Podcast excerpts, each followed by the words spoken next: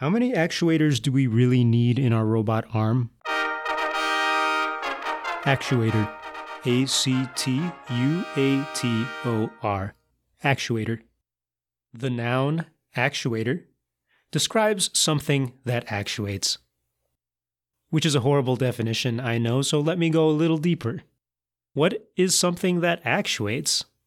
So, broadly, outside of engineering, to actuate something means to make something move, to motivate or force something to take some motion or to take action.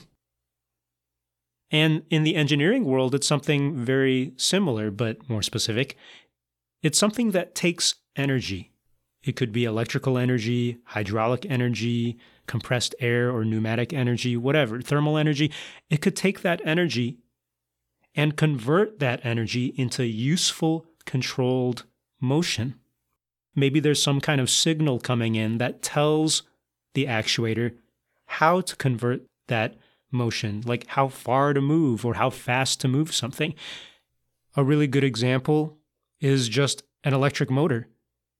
You might plug it into the wall of your house in the outlet. It takes in all that electrical energy.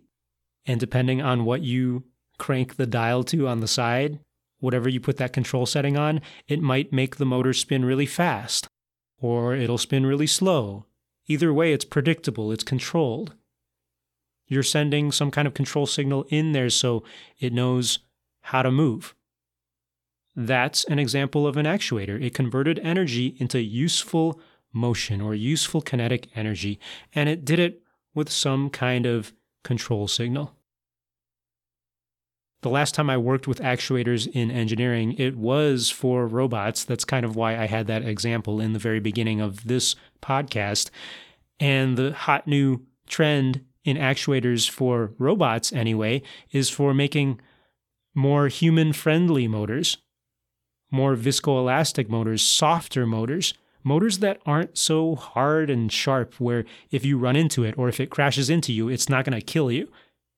They maybe might resemble biological motors more. For example, the fibers in your muscle, those chains of molecules, organic molecules, those are basically actuators, little tiny microscopic actuators converting food energy, for lack of a better phrase, into motion so that each little fiber pulls and pulls and pulls. And when you have a whole bunch of those little molecular actuators put together, they have this giant kinetic effect. I think actuators are cool. There's more development in the technology of actuators, and you can look it up. There are not only microscopic actuators, there are huge artificial actuators designed and used by engineers to simulate earthquakes. If you want to shake a giant heavy building, you need giant actuators.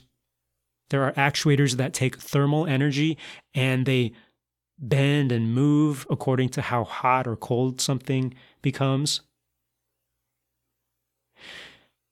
Metaphorically, don't we all want to be actuators?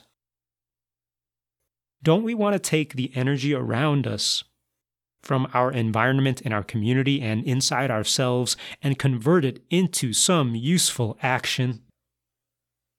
Not just action without a purpose, but we have our control signal. We have a goal. We have an aim.